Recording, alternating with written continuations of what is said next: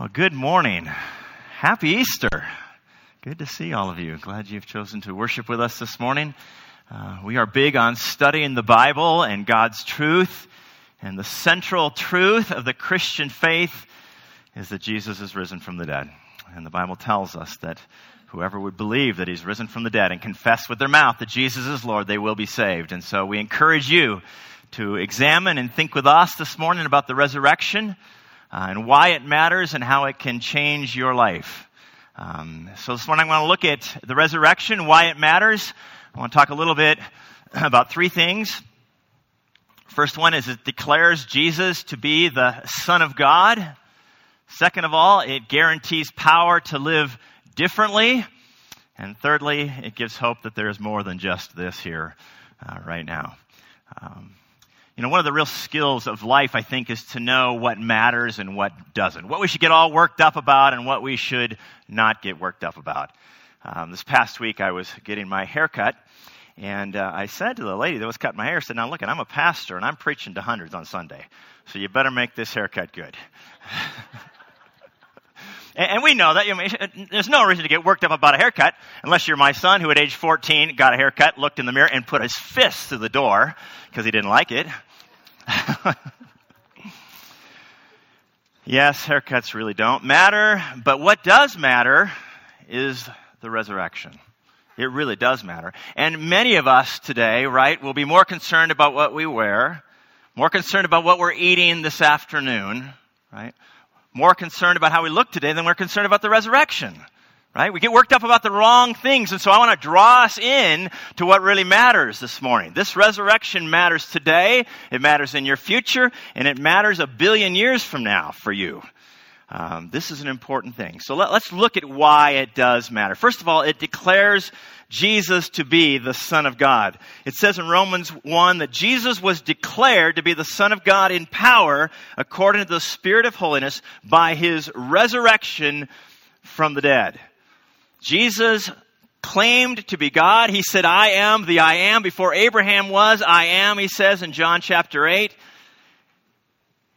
The Pharisees listened to him and he said that he was God's son. And he said, now we want to kill him because he claims to be equal with God. People knew what Jesus claimed to be. He claimed to be God. And he claimed it through rising from the dead.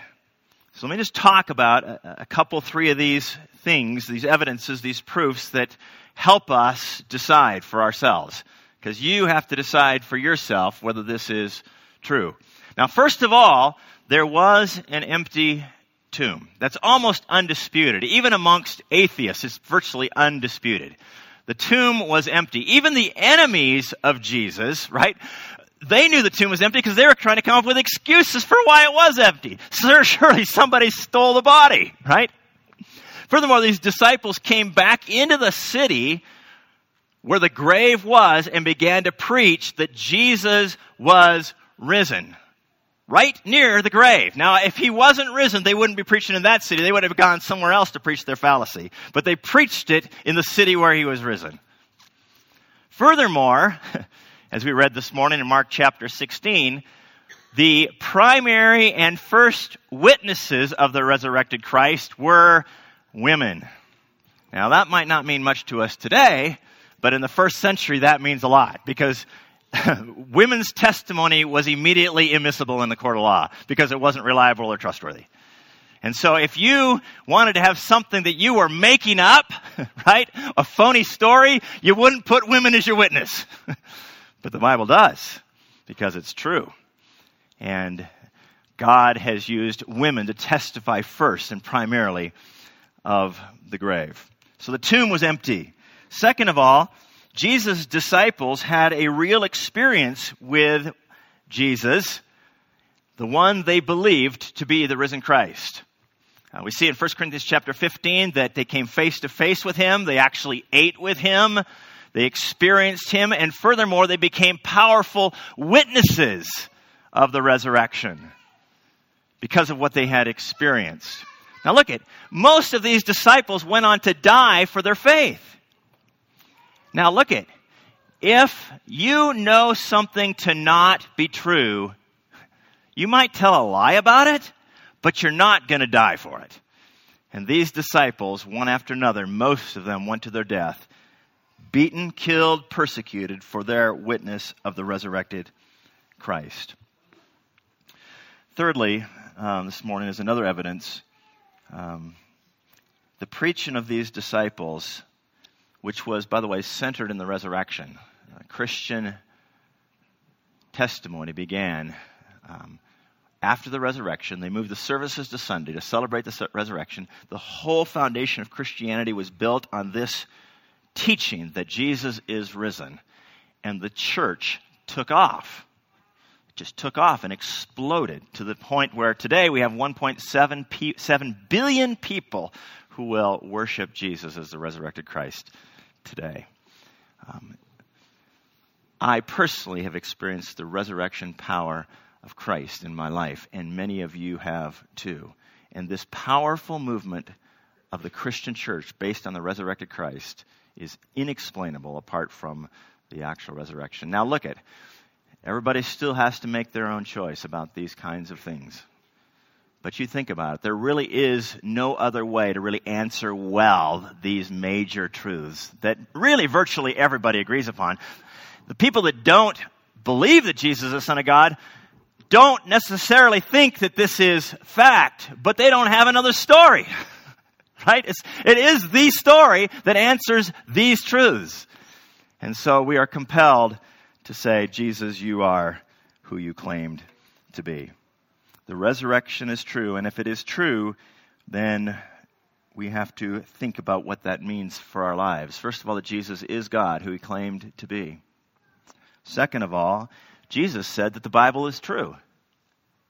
And that every little dotted I and crossed T will come to be true. In the end, at some point, everything will be completely fulfilled that is written in the scriptures. And if Jesus is resurrected, then what he says about the Bible is true. And we can take it as God's word. Jesus said he's the only way to God. I am the way, the truth, and life. No one comes to the Father but through me. There's all kinds of religious options in our world today. Now look at, they can all be wrong, but they can't all be true because they're contradictory.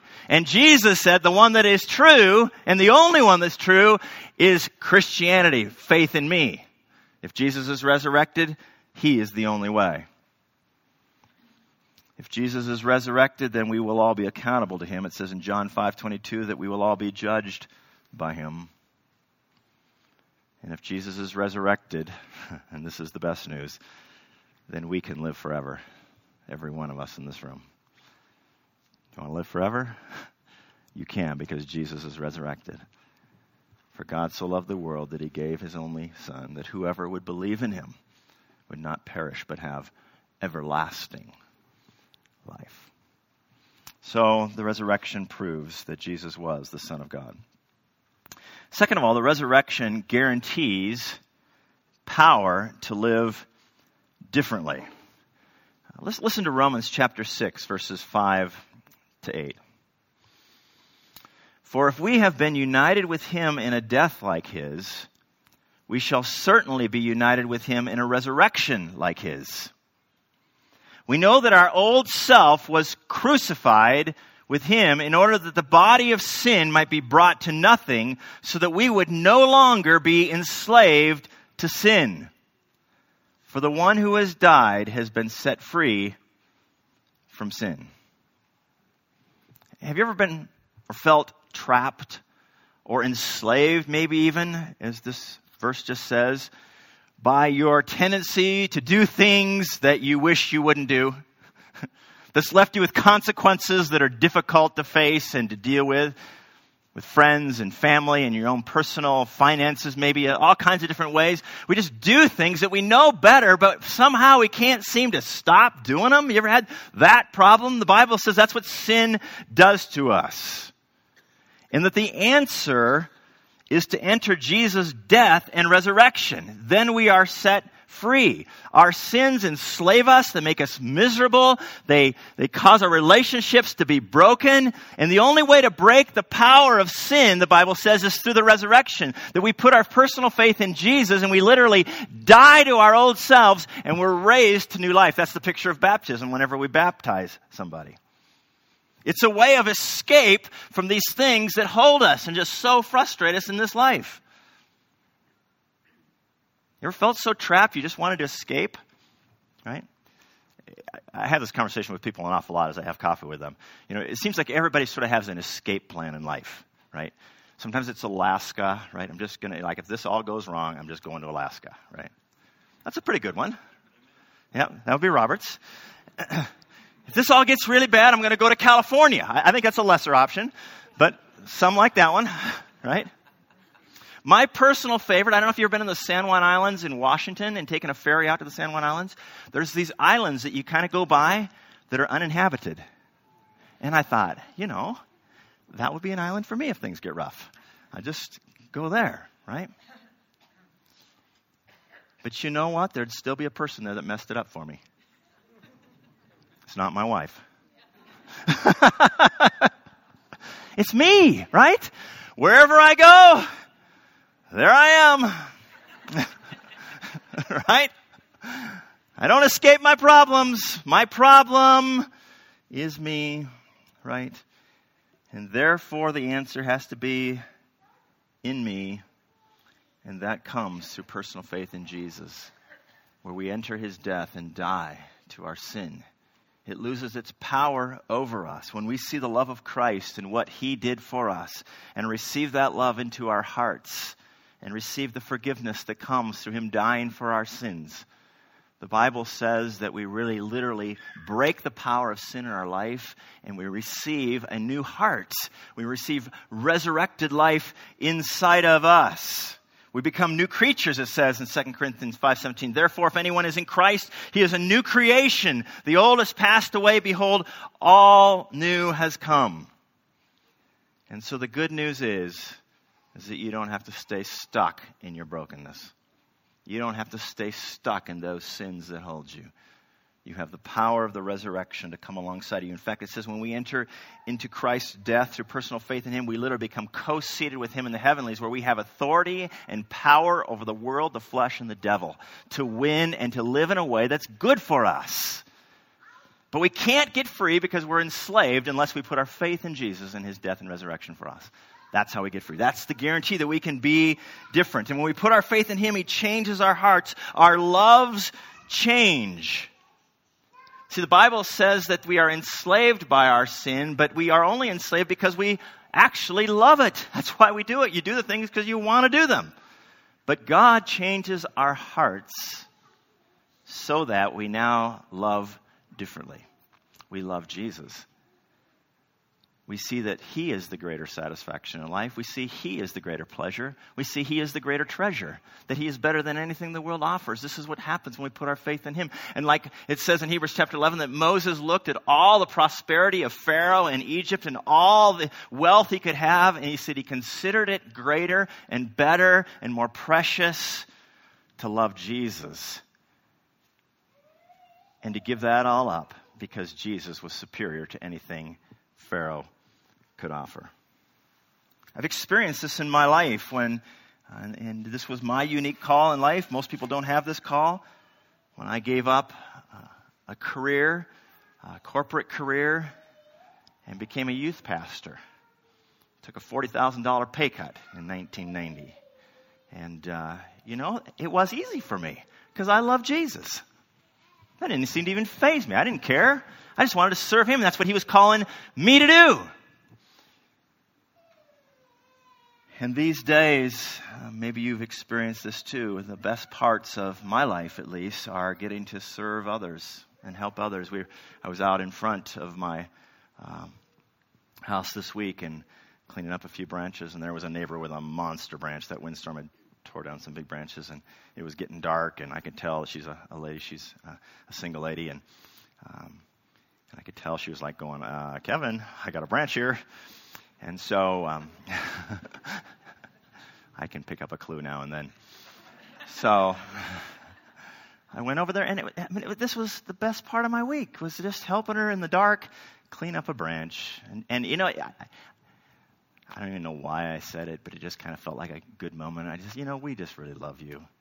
And she said back to us, I just love you guys so much. And it was just such a connecting point in our hearts. Those are the thrills of life to serve and care for others because Christ has changed our hearts. I'm a selfish pig.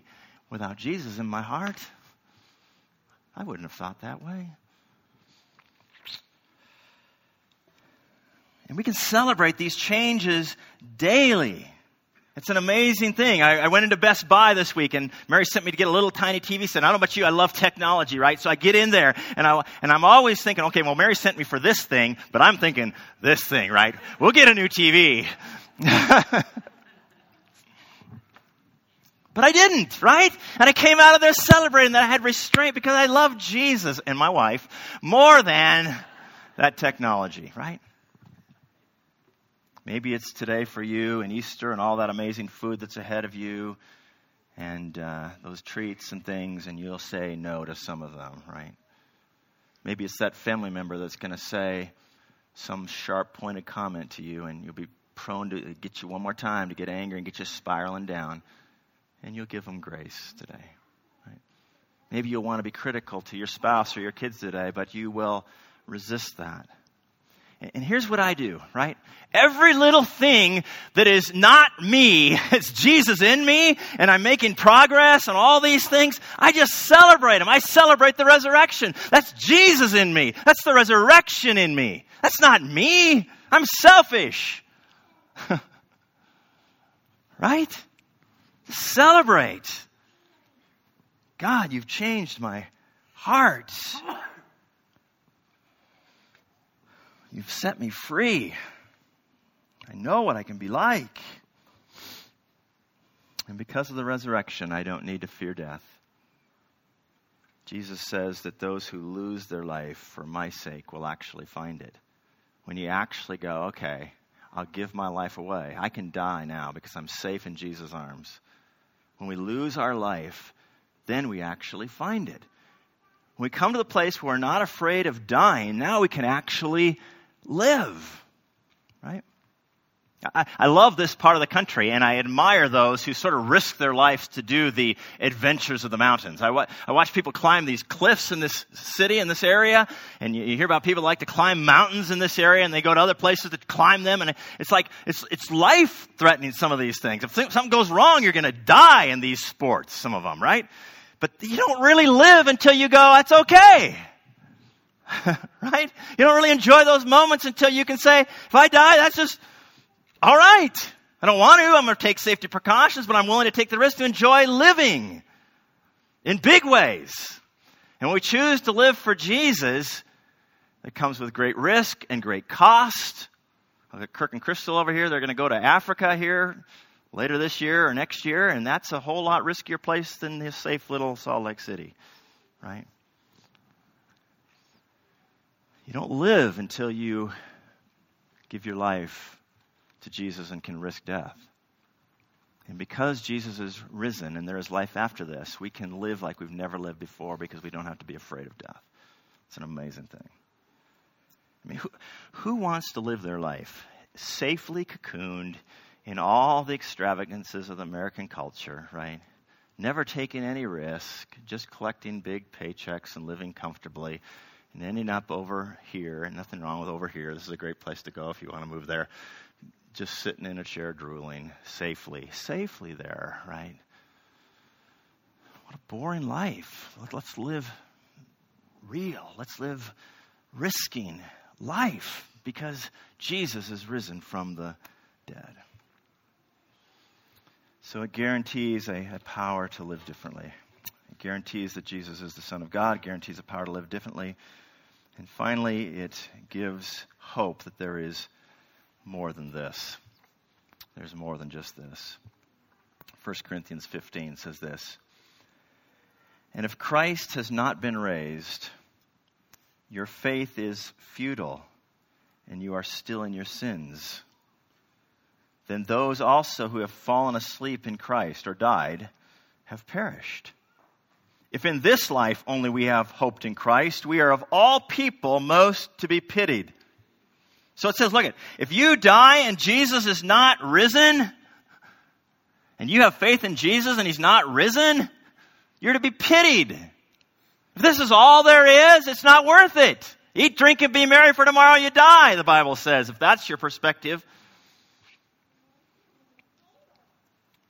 But it says, the next verse, in fact, Christ has been raised from the dead, and therefore there is a future resurrection. The Bible says that all of us will be raised because Christ has been raised, that there will be something ahead, every one of us. Most of our life and our existence will be in an eternity past this present place. Billions of years await. This is a short little moment in time. And that really is good news. Does this world, does this place, does this experience that you're having right now, does it leave you a little bit less than what you want? Do you feel that in your heart?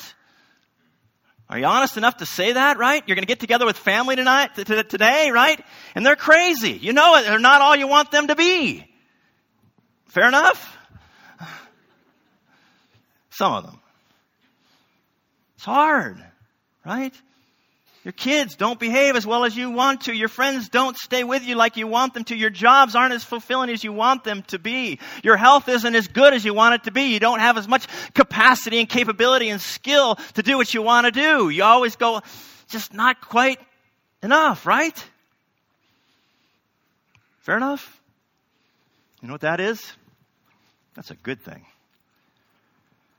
Because God says he puts eternity in our hearts in Ecclesiastes 3:11. He puts something in our hearts that wants more than this. And don't live for just this. This life can be so disappointing. We long for something more. Even when they're really, really good, we hope for more. And let me say it this way when we try to make this life all there is and really bore down into what is here to try to make it satisfy our hearts, that's when we get into trouble. We take these temporary things and try to make them eternal things. When you try to get all the satisfaction you need in life out of your job, you'll kill yourself, right? When you try to get all your satisfaction you want out of that perfect family vacation, you ever, you ever, you ever set yourself up for that?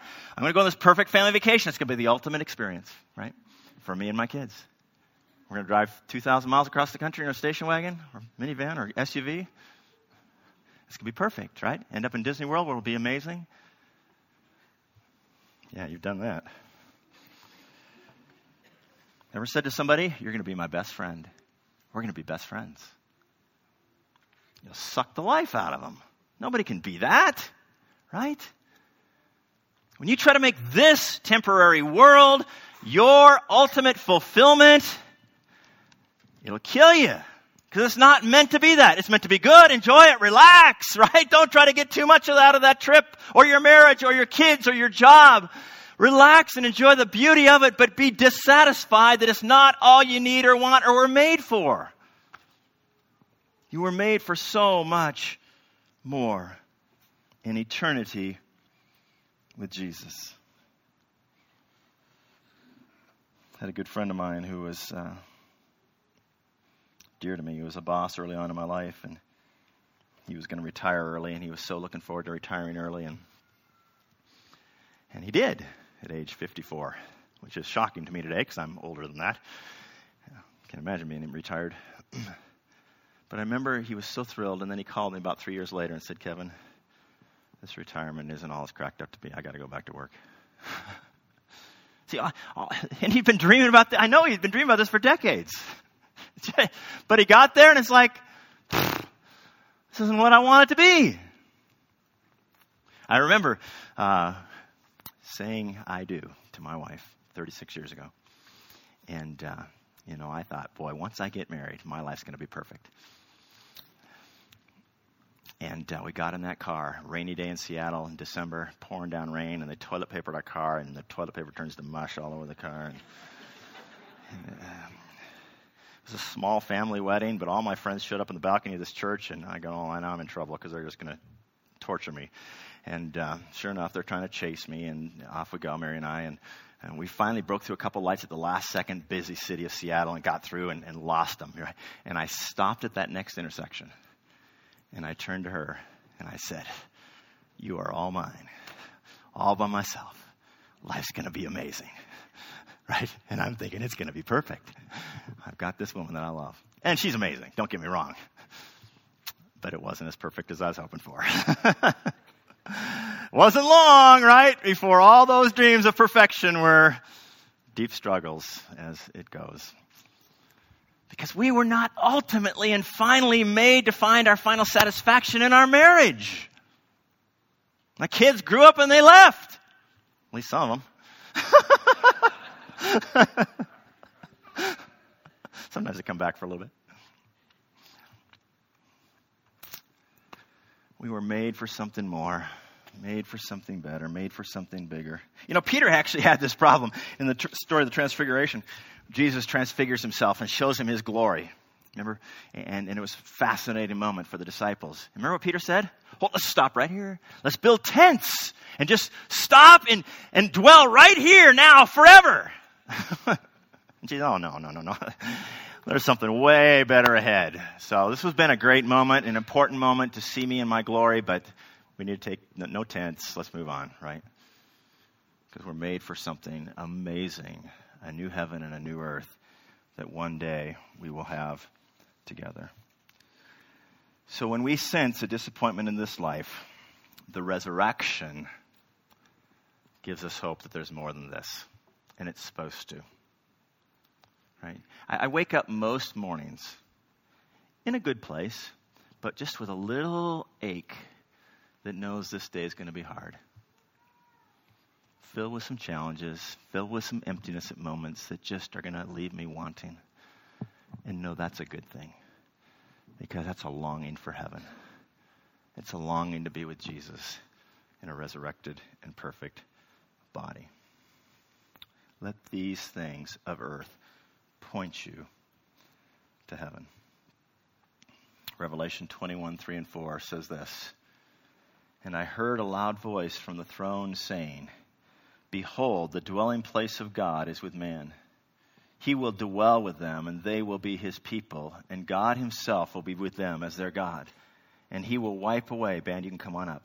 He will wipe away every tear from their eyes, and death shall be no more. Neither shall there be mourning, nor crying, nor pain any more, for the former things have passed away. That's what's ahead because of the resurrection of Christ for us a new heaven and a new earth. Yesterday, I had the great privilege of speaking at a funeral of a, a dear woman who loved Jesus, who had lived a full life, grew up in uh, Europe during World War II, saw bombs falling around her, ended up in an orphanage. Um, her dad died in a concentration camp because he was protecting Jews. And this woman came to America, uh, found Jesus, gave her life to Christ, raised eight children, and, uh, and now she has come to the end of her life. And uh, it's hard to say goodbye to somebody. And we look at a casket, right, and we go, that seems so permanent, right? But it's not. The hope is the resurrection. Jesus will raise that body right up on that day, right? And when she died, she immediately went into the presence of the Lord. That is the hope of the resurrection. But that casket and those moments are a reminder to us, right, that we too will be there one day, and it's not long. This is just a short little time that we are here on earth, and then we will stand before Jesus and give an account of our lives. So, how are we going to live them, right? The resurrection says, okay, I'm going to be accountable to Him, but it also says I can live forever with Him. And so we want to live our lives in a way, first of all, making sure we have personal faith in Jesus, right? If the resurrection is true, if the evidence is compelling, let's give our lives to Him confess with your mouth, Jesus is my Lord, and believe in your heart that God has raised him from the dead, and you will be saved. Give your life to him. Don't waste it. You got one little life. And then let's make each day count. Because it's going fast. And what we do here matters for what our life in the future will be in all eternity. Don't miss this opportunity. This Easter, you're not here by accident today. God wants you to, to, to hear His voice and to hear His love and give yourself to Him. Jesus is risen. Let's pray.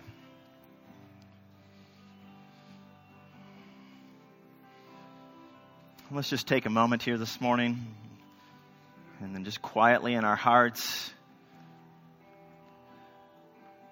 submit ourselves to Him. Whatever He has said to us, His Spirit knows each heart in this place and speaks to us privately.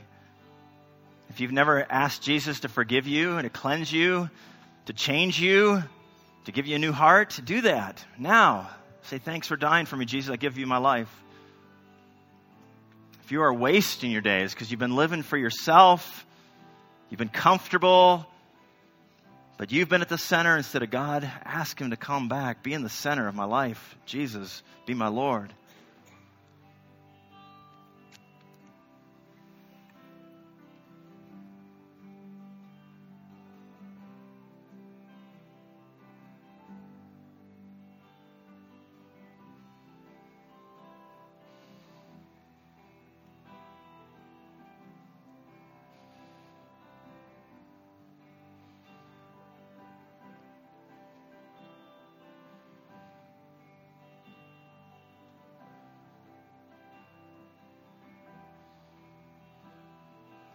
Oh, Father, thank you that you loved us so much that you sent your Son. Thank you that he lived and he died. He was buried three days and he rose again.